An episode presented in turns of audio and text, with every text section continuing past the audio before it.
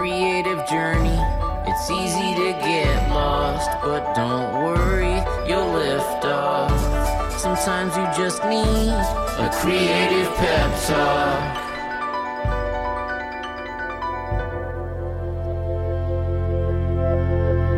Hey, you're listening to Creative Pep Talk, a weekly podcast companion for your creative journey. I'm your host, Andy J. Pizza. I'm an illustrator for clients like Xbox, Lego, in the New York Times. And as someone with ADHD, the world didn't present me with prefab paths for someone that was like me. I had to create my own. And if you don't fit the norm, whether it's neurodivergence, ADHD, autism, dyslexia, or some other aspect of your identity that breaks the mold, you too know that taking a non creative approach to life is just not an option, whether you like it or not. So that's why this show exists.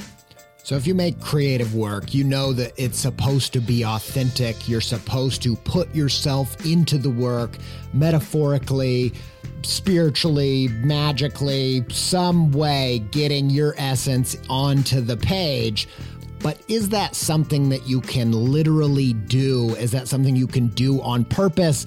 Or is it just a thing that we like to talk about because it sounds cool? How do you actually do that? In this episode, we're going to explore how to purposefully inject more of yourself into your work, not in a vague sense, but in a step by step process that will really result in part of your psychic being literally being on the page. And we're going to talk about how to do that. Yes, it's going to help you develop a unique style, but that's a byproduct of the more important thing, which is to have unique, true to you substance and story and self in your work.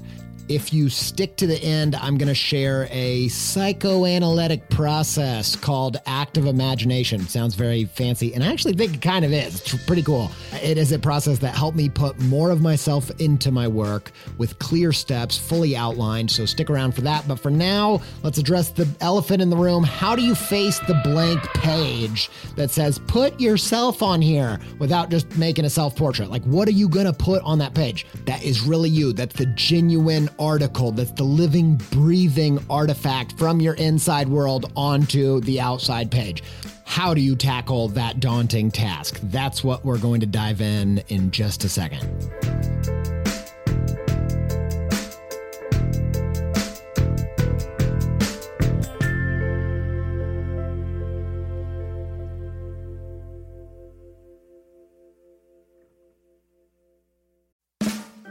Really needed to rehaul my website. I was talking to some web people, looking around, and I got intrigued by Squarespace's new Fluid engine, partially because it just sounds cool, but also because it allows you to drag and resize and layer up anything you can imagine. I dove in, rebuilt my site. It's the most me site that I've ever had. I just absolutely love it. Launched it got such a great response. Some industry illustration and designy peers even reached out and was like, "Hey, who coded this thing, man?" I'm like, "Y'all, I did it by myself, no coding." With Squarespace's new Fluid engine, I told him like, "You should go check it out. You're going to be surprised with what you can do." And I built this thing before Squarespace reached out to sponsor the show, so I was like, "Boom, easy peasy." I was going to tell you about this new site anyway. Go check it out, AndyJPizza.com, if you want to see what I did with it. If you want to try it yourself, make a site that's totally you where you can build a portfolio, sell content and courses and all kinds of other stuff, head to squarespace.com for a free trial. And when you're ready to launch, save 10% off your first purchase of a website or domain with promo code PEPTALK, all one word, all uppercase.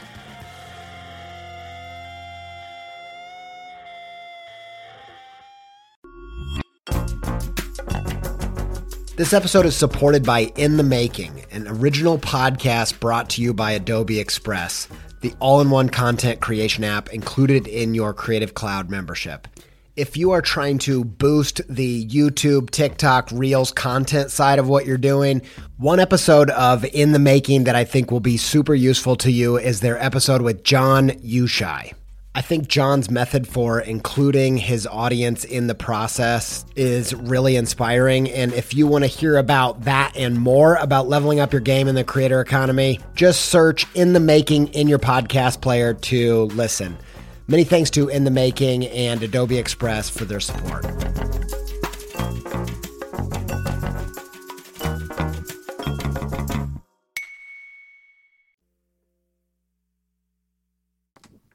You hear a lot of talk about the dreaded blank page, the blank canvas staring at you saying, What are you going to put on this thing?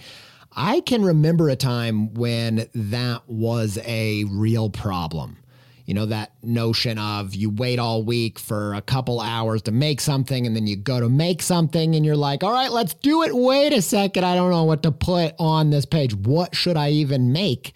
And you get all those voices of the legends in your head that are like, put yourself onto there. And you're like, what does it mean? Uh, but recently, you know, probably for the past, I don't know, 10 years, that really hasn't been a big problem for me. And I think that the first step for me into knowing what I was going to put on the page, knowing what I was going to make next, and that kind of snowballing into never really being afraid or completely stumped by the blank page. I think the first piece of that for me was step one quit projecting onto people. You're projecting. Drop it. You drop it. You stop projecting on me. So, whether the blank page frightens you because you're like, I just don't know how to do this magical thing that is putting yourself into the work and writing what you know, uh, whether that is just frightening to you or whether you're just never feeling like the stuff that you are putting onto the page really is who you are the first step to getting over that is to quit projecting onto people. And so when you sit down, you see that blank page, you see that blank GarageBand file or Logic DAW uh, or the Word document or the blank Final Draft Pro, whatever it is you're using to put your creative work down. If that question of what is this big clean blank canvas perfect for, you might think, Eureka! I've got it. I remember all those creative legends. They said it's so obvious. You just got to put yourself into the work. That's it. And so you take a blob of paint and you move it towards the easel, and you're like, yeah, wait a second. I have no idea what that means. What put yourself onto the canvas? What do you mean? I don't even know who I am. And you're like, okay, I got it. Before I make anything, I've got to find myself. And you go up to the attic and you start rooting around up there and you find old family movies and the old projector. And you think, I'm going to go look into my past. I'm going to find where I came from. I'm going to find who I am. And you go and you project those old family movies, you go project your past onto your boss in the middle of a meeting when she's starting to get heated, and you see your mother losing it, get losing her temper, and you go project your family movies onto the car in front of you in traffic that's not paying attention. They're looking at their phone and you end up getting late because you missed the light and you see yourself missing the bus for summer camp and you throw a full on meltdown tantrum both in the projection and in your car as an adult in real life. And you go to the grocery store and you project your family movies and your past onto the deli counter person where they're slicing the meat too thin and the only way to ingest this turkey dust is just snorting it straight off the deli glass. It's Turkey! and you shout at the deli counter kid and yourself that you're projecting onto him when you shaved it too thin and you accidentally gave yourself a buzz cut and you you've been teased for two months in high school for for getting it wrong. All right, this doesn't make any sense. It's completely ridiculous. No one's going to actually project old tapes onto people in their everyday lives, right? Like that's just not going to be practical. That's not the place to do it. You need a a quiet room without moving targets with a big flat substrate, a big clean blank sheet or a wall or even maybe a canvas, maybe a big, clean, blank canvas is the place to project yourself onto and really dig into who you are. And you and I both know that it's completely ridiculous for you to think that out in the light of day in your everyday world that that's the place to project your insides and yourself and your past onto it's completely ridiculous in theory but it's also a reality. This is exactly what we really do. And we then go project all of these inside tapes, these complexes that we have, and these hurts and these traumas onto our everyday life. And then we sit in front of a blank canvas that is the perfect substrate to project onto and think we've got nothing to explore. But this quiet place, this secret place where you're alone with your thoughts and yourself, and you can project through symbol and character and fiction your past and your grief and your hopes and your dreams and your hurts and your rebellious side and your spiritual side and the side of you that's a complete blockhead loser. It's all the perfect place to project that stuff. Oh, you blockhead! And speaking of blockhead losers, the most famous blockhead of all time is, of course, Charlie Brown. I have always been a huge fan of Charlie Brown. I loved the psychology and spirituality and humor and artistry of Charlie Brown growing up. And as I was trying to find myself creatively, and I didn't feel like there was a roadmap or any step by steps, I couldn't find how do you really put yourself into your work. I just started consuming interviews and chats and talks and everything that I could find from my favorite creators, one of them being Charles Schulz. And Charles Schulz, the creator of Charlie Brown and creator of Peanuts, was often asked, like, are you Charlie Brown? Your name's Charles. Like, is Charlie Brown just autobiographical and and this is about you? And he would always say something like, Yes, Charlie Brown is me, but he's just a part of me. He's the part of me that's a, a loser with a heart of gold that wants to be so much more. And Lucy is the mean and sharp and clever cutting part of me. And Linus is my spiritual side, and Schroeder is my creative side, and Snoopy is the part of me that wishes that he was super cool. Like every character in those stories is just a part of the creator. And when I came across this idea, I was completely fascinated by it. And it is a deeply fascinating idea, but it's not a deeply original one, which is what I came to find out as I dug into the history of creators creating from this place, but also analysts analyzing creative work through this lens. And in fact, the psychoanalytic way to read creative works and stories and myths and and and paintings has this idea at its core that the psychoanalytic reading of any creative work is the understanding that every character within this painting or story is just a aspect of a whole whether it's the aspect of a society or an aspect of one individual.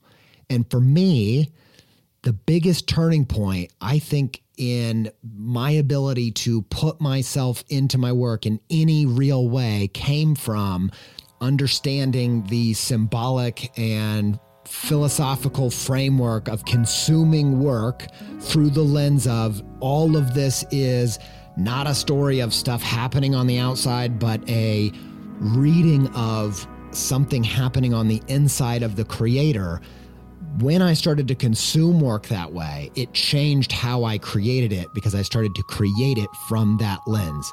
Let's talk about exactly what that looks like in practice.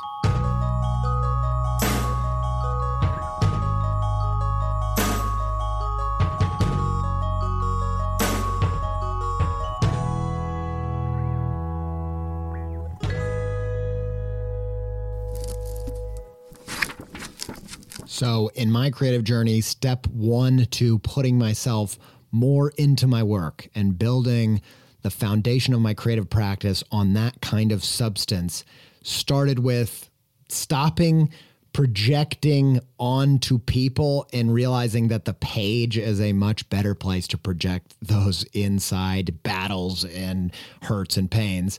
And the second step was realizing that how I consume creative work, the work of other people, influences how I create it. And I want to dive into what that looks like. So, this is part three of our self excavation series. It's a series about how to find who you are as a creator. In my experience, your creative self and substance and story is so much more important and foundational than your creative style. The style, in my experience, is something that is helps you create quicker, helps you have more bandwidth to focus on the things that matter. And that style is the form that follows the function of the shape of your substance, of what you're trying to say. So in some ways, this is a is a how to find your style by means of finding yourself as a creator. I love what artist Tim Goodman says, which is quit thinking about how you make stuff, which is your style, and start thinking about what you want to say. Because what you want to say is going to influence how you say it. Uh, the substance of your work, the, the symbols of your work, what your work is about is going to determine the style in which you present it. Just in the same way that if you say I love you, there's a you don't have to think about how I'm going to say it. You're just thinking about what you're going to say uh, if it's a true meaningful message that you're trying to present, the style will take care of itself because you're just going to say it like you mean it because you do. And so in episode one of the series, we collected stories and artworks that hit us on a profound level. Episode two, we talked about connections between those collected pieces, those collected works. Like how do they relate? What do they have in common? And in this episode, we're going to get to the last and final step, which is projecting those connections that you collected into the work. It's those three pieces collecting, connecting, and projecting. And you can kind of think of it, I like to think of it like a constellation. You collect the stars, you connect the dots in the constellation, and you project that bigger picture onto the canvas like it's a planetarium in your elementary school gym. Those are my favorite days in elementary school. I don't know if you got to do that, but it was weird. It was claustrophobic. It smelled. It was strange, but it was also pure transcendent magic. The days you got to just, for whatever reason, go to the gym in the middle of school day and it was your time to go crawl into this. I mean, it's petrifying. It's like a giant body bag um, that's inflated, and you go in there with your gym teacher, maybe. I don't remember who led us through that. And they project a planetarium onto this big um, canvas. And I, I just was obsessed with those days. But that's kind of what I think about. That's kind of how I think of your work. You're, you're projecting these connections, you're projecting these things that you found within yourself that you're working out in yourself, that you're digging into, that you're excavating with the work. And you can kind of think of it like a constellation. But what do we actually mean when we're talking about creative work as a projection?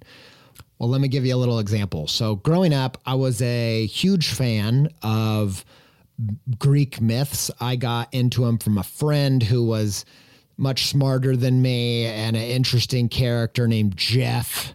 I had a few good friends named Jeff. I feel like Jeff is the ideal friend name. I think Samwise Gamgee should have been Jeff Wise Gamgee, in my opinion. But um, he got me into mythology, and the myth that stuck with me most was Theseus and the Minotaur. And it's a super cool story.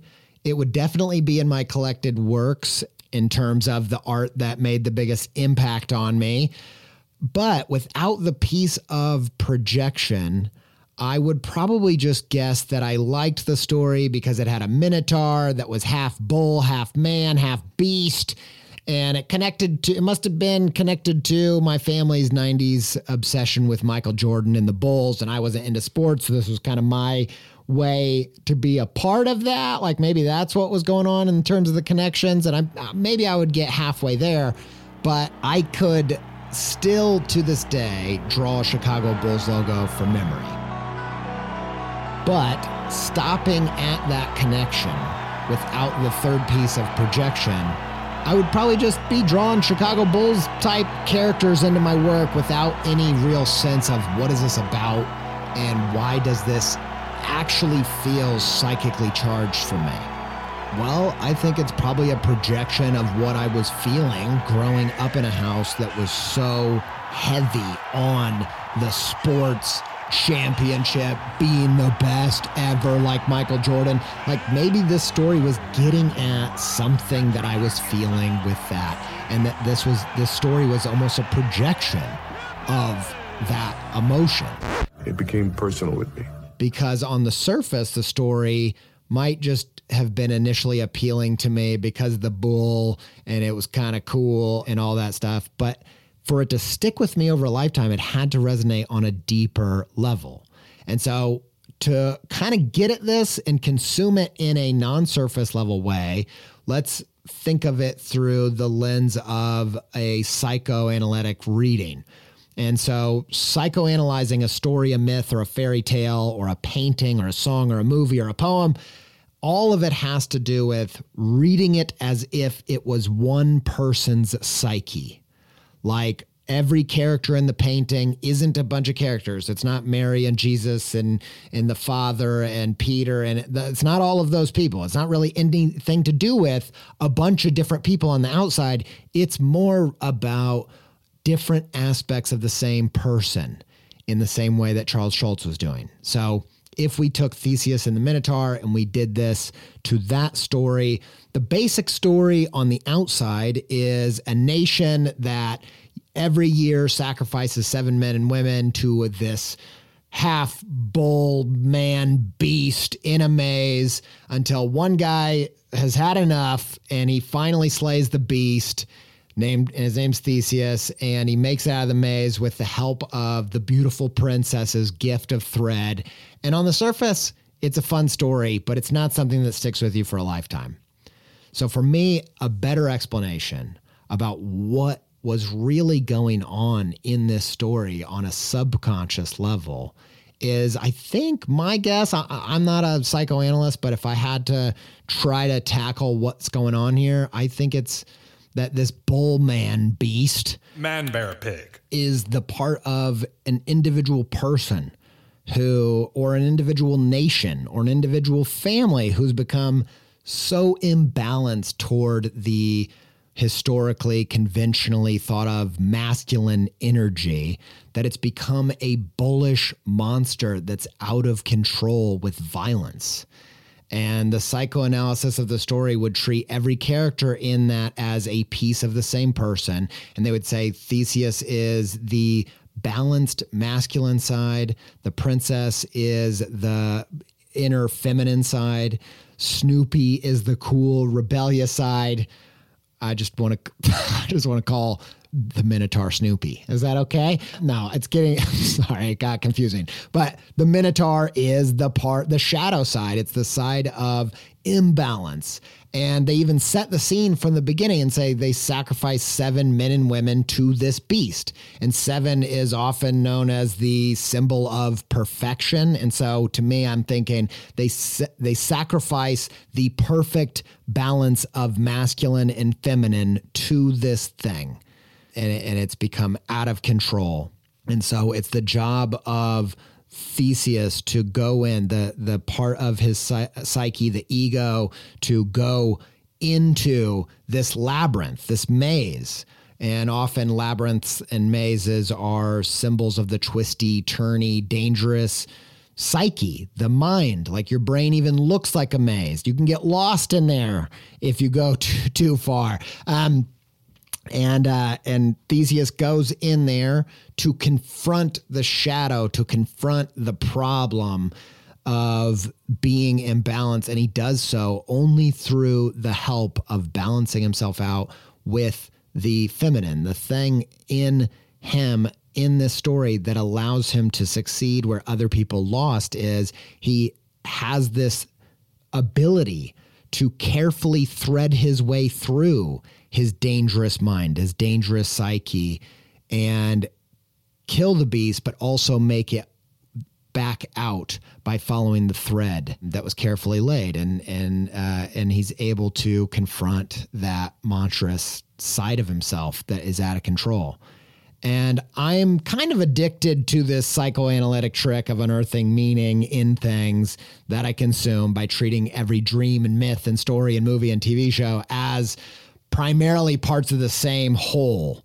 But I'm also not a psychologist. I don't have a degree in that. I'm not an expert at it. It's not really my place to further pontificate on how to have psychoanalytic readings. But what I do have a lot of experience in is psychoanalytic making from the lens of the artist. So I'm taking the perspective of a creator that's been trying to work this stuff out, project this stuff out, dig into myself and excavate using this lens. And that's really what I'm kind of getting at. And I think, though, just you don't have to be a psychoanalyst you don't have to get it all right. You don't have to be an expert at this to start consuming things just with that little switch of this story that i love this collection that i have and the connections i've made. Start reading those things not as if they're really cool things about series of events that are happening on the outside but instead reading them as this is something that is deeply moving me because these pieces of this puzzle and of this story and these characters are in some ways different parts of myself. And I think when you start seeing the things you consume through that lens, it's going to influence how you create when you show up to the page. And so I think the second piece is consuming differently, and that will lead to creating differently. And so, if you are interested in taking this further and taking action on how to create your work through the psychoanalytic lens, let's talk about a tool from that world on how to create from that place. Let's talk about active imagination. Where are we, Barney? Storybook Land, a very magical place where we can use our imagination. But I do have to warn you it's not all purple dinosaurs and rainbows. I need dinosaurs! Thunder! like the Minotaur, there are going to be some shadowy monsters within this thing as you start digging in. And I almost feel like with art school that if you were approaching the canvas in this way from this place of putting yourself onto the canvas, that the most responsible thing to do would be to make sure that every art school student is paired with a weekly or or bi-weekly therapy session. Because as you start unpicking this, it's a real disclaimer to say that you might need to make sure that you're in a a state of being that is stable and secure or supported by family members, friends that you can really trust, and ideally a professional who can help you walk into that maze and thread carefully through it in such a way that you don't lose yourself. But I, I, I do think that it is paramount to creating work that is truly you.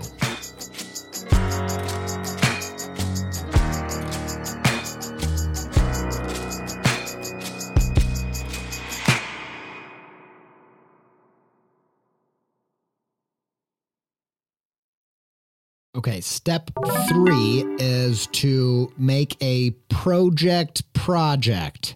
And a project project is, of course, a project in which you are projecting the connections that you made from the collections.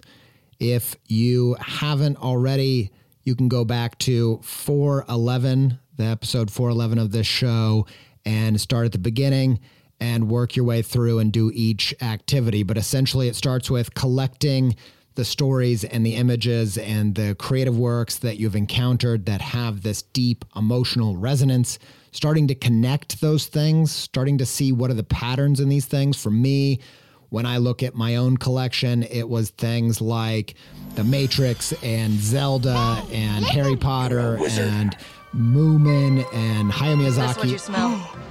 Roasted! All these things. And I started noticing that a lot of them were the things that followed really directly from Joseph Campbell's outline of the hero's journey. And so there was this hero archetype, this hero symbol that showed up in a bunch of different places. And that was going, that hero was going to be something that I was going to project into the project that I was making. And also, what I realized was my favorite version of the Legend of Zelda series, the one I hope they turn into to a movie, was Zelda Link to the Past, which was, of course, the Super Nintendo one for all you uh, non nerds. And uh, it was about this this world that had a hidden world, a dark world where you could enter through a portal and all of a sudden you're in the same land but it looks all different and everyone looks different and there's another dimension to this universe and as I collected and connected the dots, I realized that that's what Alice in Wonderland is about. That's what Wizard of Oz is about. You know, Wizard of Oz has the same characters, but they look slightly different. Everything's transformed. It's another dimension. Fraggle Rock was about that. It's about a world that's right below the surface, literally underneath the ground. And so that hidden world, I started projecting those tropes, the eyes in the trees, the living mountains, the weird portals, all of that into a daily project that eventually became the most important creative project of my work to date, which is Invisible Things, which is a, a picture book that we have coming out, which I'll tell you a little bit more at the end of this episode about. That project is a direct result of making those connections and then projecting those connections into my work until I started to figure out what was different about me, what was different about my take. Because the difference between Invisible Things and Zelda Link to the Past and Alice in Wonderland is that Invisible Things is about the hidden world that is real that there is 95% of the world that is actually invisible, that we live in that kind of magical world because things like dark matter and gravity and love and smells and sounds are all these invisible worlds that are very real but hidden from our eyes. And that only was possible by not just self expressing, but self excavating through the process of collecting, connecting, and projecting. And I created, after going through these steps, I created a project that was the, the purpose of the project was to project myself into 260 characters, making a new character every weekday for a year. I wouldn't say all of them are exactly me, but a lot of them are aspects of myself, trying to get myself onto the page. And speaking of Joseph Campbell, uh, there's this quote from him that says, The hero's journey is inside of you. Tear off the veil, open up the mystery of yourself. And it's that same idea that the hero's journey is a a story of one psyche. It's not just a story of things that happen outside yourself. And so how do you put this practice to work? How do you project yourself onto a project, here's your creative call to adventure, your CTA for this week to put this to action right this second. You're going to do what's known as active imagination. Now, active imagination is essentially what Charles Schulz was doing. And I didn't realize that for a long time until I got deep into the work of Carl Jung, who coined the term active imagination. Active imagination was basically daydreaming. It was basically sitting and talking, free association, or writing, or drawing, or creating, and letting symbols just bubble up to the surface without judgment. And another way I used to do this, which is how I learned how to use programs like GarageBand, which eventually helped me to create a podcast, was I used to make these nonsensical rap songs in college. And I would just basically come up with whatever random words and thoughts and symbols and pictures would show up for me and I would make those rhymes and as I was creating those songs I would figure out later or through the process what I felt like they were about. And you'll hear this with musicians all the time. They'll just start making melodies, they'll start making sounds, and it starts as this abstraction that's bubbling up from the subconscious that seems like nonsense. But some creators stop there.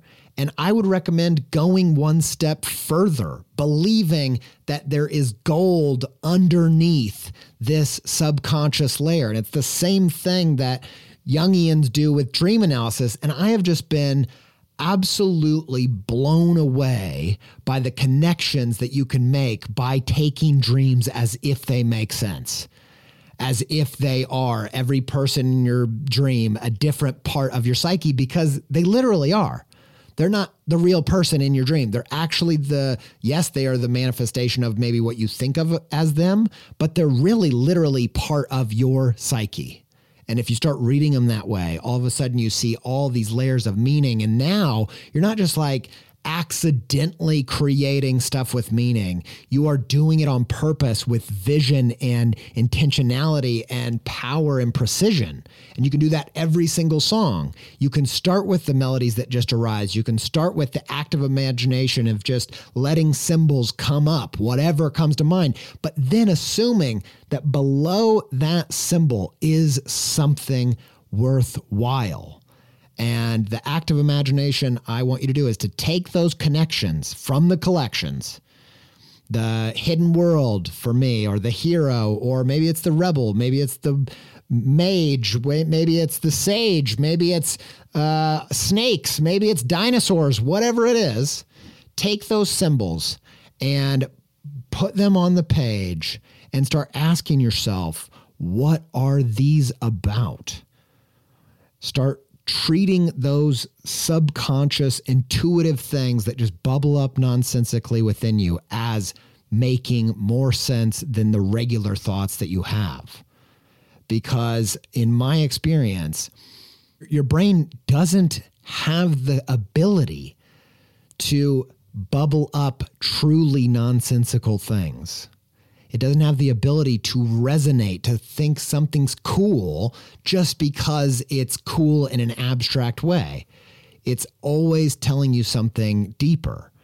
An example of that that I heard recently that just knocked my socks off was uh, I talk about story expert Brian McDonald quite a bit on this show, and he was talking about Jurassic Park, that Jurassic Park, the idea of bringing dinosaurs back to life and all the problems that come from that, that these dinosaurs reanimating these extinct things, that if you pull at that and you look at the language that you could use to describe what was going on, you could say, he'd say that it's telling you to let dead things lie. Like let the past stay in the past that dinosaurs are the perfect symbol of things that no longer exist and shouldn't be here anymore, shouldn't be terrorizing your present day. And if you will let yourself actively imagine, take those connections and think about what, okay, what symbols come up when I think about hidden worlds? For me, it was creatures under a rug or eyes over a, hat peering through masks that are veiled. Those symbols, putting them on the page without fully understanding it, helped me get closer and closer to seeing that, oh, this is about my sense that the most interesting, engaging parts of our universe are hidden from our eyes. And that led me to that project. But it wasn't isolated to that project. It's it's trickled out into every episode of this show. Starts with just a subconscious yearning or or bubbling up of a symbol or an idea or every episode art for this show the, the ones that i'm most proud of are the ones where i'm like i don't know i'm thinking it's something like i just uh, want to draw a snake i want to draw a shell i want to draw a wave you know and just kind of trusting that and putting it on the page and thinking with my hands and so your call to adventure is to take those connections and start just doodling around them. Just start putting stuff on the page, start humming onto the DAW of your choice without judgment and see what that active imagination and daydreaming brings up and keep creating from that. And you might have to create a whole album or a whole project where you don't know what this is about, but you're using the work to excavate and ask questions rather than give answers. And I actually think that there are multiple types of projects. If you're a musician, there might be albums, whole albums that are, this is me projecting and I don't know what it is. It's a personal project, it's a personal album. And the next one might be this is who I want you to realize I am. And you're really making a side project that is a branding project where you're telling people this is who I am, this is what I do. And then you might do a whole body of work, a whole project that is trying to connect to a particular group of people. And it's more like an effort to connect based on what you know about yourself. There are all these different types, but this whole process, this whole series has been about the idea that before you start to make money, before you start concerning yourself with connecting with other people, that you have to take seriously connecting with yourself. And taking seriously means taking time, it means doing work, it means projecting on a project over a extended period of time without any real significant obvious strategic payoff. And for me, I had to spend an entire year making new characters every weekday for a year without having any real sense of what is this for? And at the end of it, I thought, am I a character designer? And I got a few character design freelance jobs and I hated it. Didn't wasn't what I was doing at all. But it led me to realize that I want to tell stories and that the perfect place to project the kind of things that I want to talk about, the perfect place to project those initially are picture books.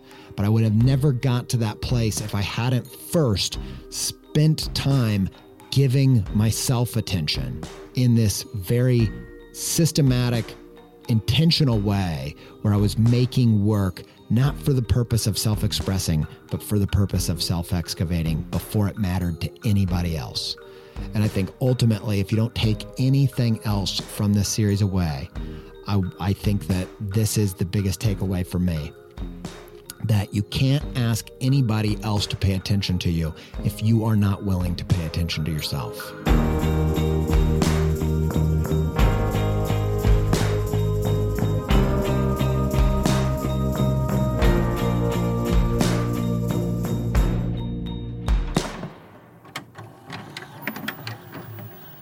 This week's episode was brought to you by The Invisible Thing Lost in a Book. Lost in a Book is this little book with eyes hiding in it and legs poking out of the book. It's one of my favorite characters uh, from the project. And I selected this character for this week because I've been lost in this book for a long time. Sophie and I co created the Invisible Things picture book that is out in July, July 18th, 2023. And if you have been a fan of this podcast for a long time or you are a fan of my creative work, I don't really think that there is a better artifact or specimen of my work and the stuff that we talk about on this show every week. And so, for that reason alone, I think you're really going to like it. If you go to invisiblethings.co, you can pre order the book and you can submit your receipt from wherever you pre order it. Uh, right on that page, and the publisher has been kind enough to do this incredible pre order incentive. We made an updated version of the poster. It's 16 by 20 of some of the best invisible things characters, our favorites. And uh, you get that poster free if you pre order the book only, only available uh, for free if you pre order it in the next couple weeks. Now, we have been doing this whole self excavation series because it is the work that led to this book. This book is an artifact that is an example of this work. And I think we're going to do one more episode that is all about why this process leads to work that matters to you. And this book is the most meaningful project that I've been a part of. I think that uh, for both Sophie and I, there are aspects of ourselves that we have poured into this. And I think that for me, it's a book that I hope has a real chance of catching on for kids that were like me, who were uninspired by what they saw. And I think the world at this point, I can imagine, looks like a scary place or a boring place in comparison to what's happening on screens and invisible things to me is me giving to younger me what I didn't get because I didn't realize that the world was such a worthy of wonder type place. I didn't realize that there were these hidden dimensions until I was probably 16 or 17. I started reading about quantum physics and other dimensions and black holes and that just started opening up the the doorway of seeing that there's so much going on below the surface in our universe. And it's not that trippy. It's kind of trippy. It's definitely a weird silly book that is primarily designed for kids to just get psychically engaged on a deep level with this work. That's that's how that was my hope for it. And ultimately it is an invitation to uh, a younger group of people seeing that invitation so that they can realize that th- this world is uh, can be this brilliant place to connect with via your senses, via science, via math, via psychology, that there's so much worth sticking around for and engaging with and and and marveling at. And so I really hope that this book catches on. Some of the response just on social media has has given me the feeling that if it gets if if it gets a chance of people seeing it, then it really might take on a life of its own. And I think the only way that a book gets to do that most of the time is if pre orders go really well, because all the pre orders go to the sales of that first week. And if that sales of the first week are really good, then it gets on the radar of all kinds of different outlets and platforms that has a domino effect. And so I super believe in the book.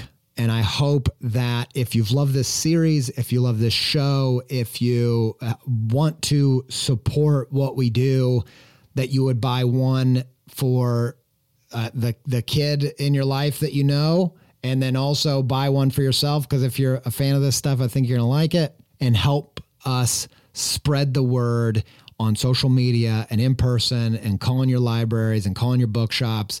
We need all the help we can get. And um, I try not to ask too much directly from many of the people listening to the show. It's supposed to be primarily a gift for the listener.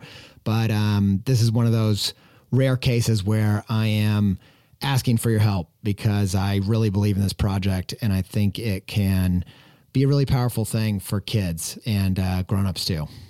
And so you can order it from your local bookstore. You can order it wherever you get books online or in person. And uh, you can submit your receipt on a on a button on the invisiblethings.co page and also be um, in the pool of people that get the free poster for pre-sales. So thank you so much.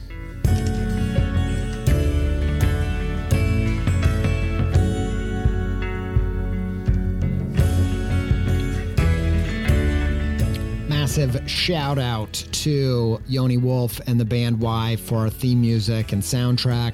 Thanks to Connor Jones for editing and sound design. Thank you to Katie Chandler, Ryan Appleton, and Sophie Miller for podcast assistance of all kinds. And thanks to you for listening. Until we speak again, stay pepped up.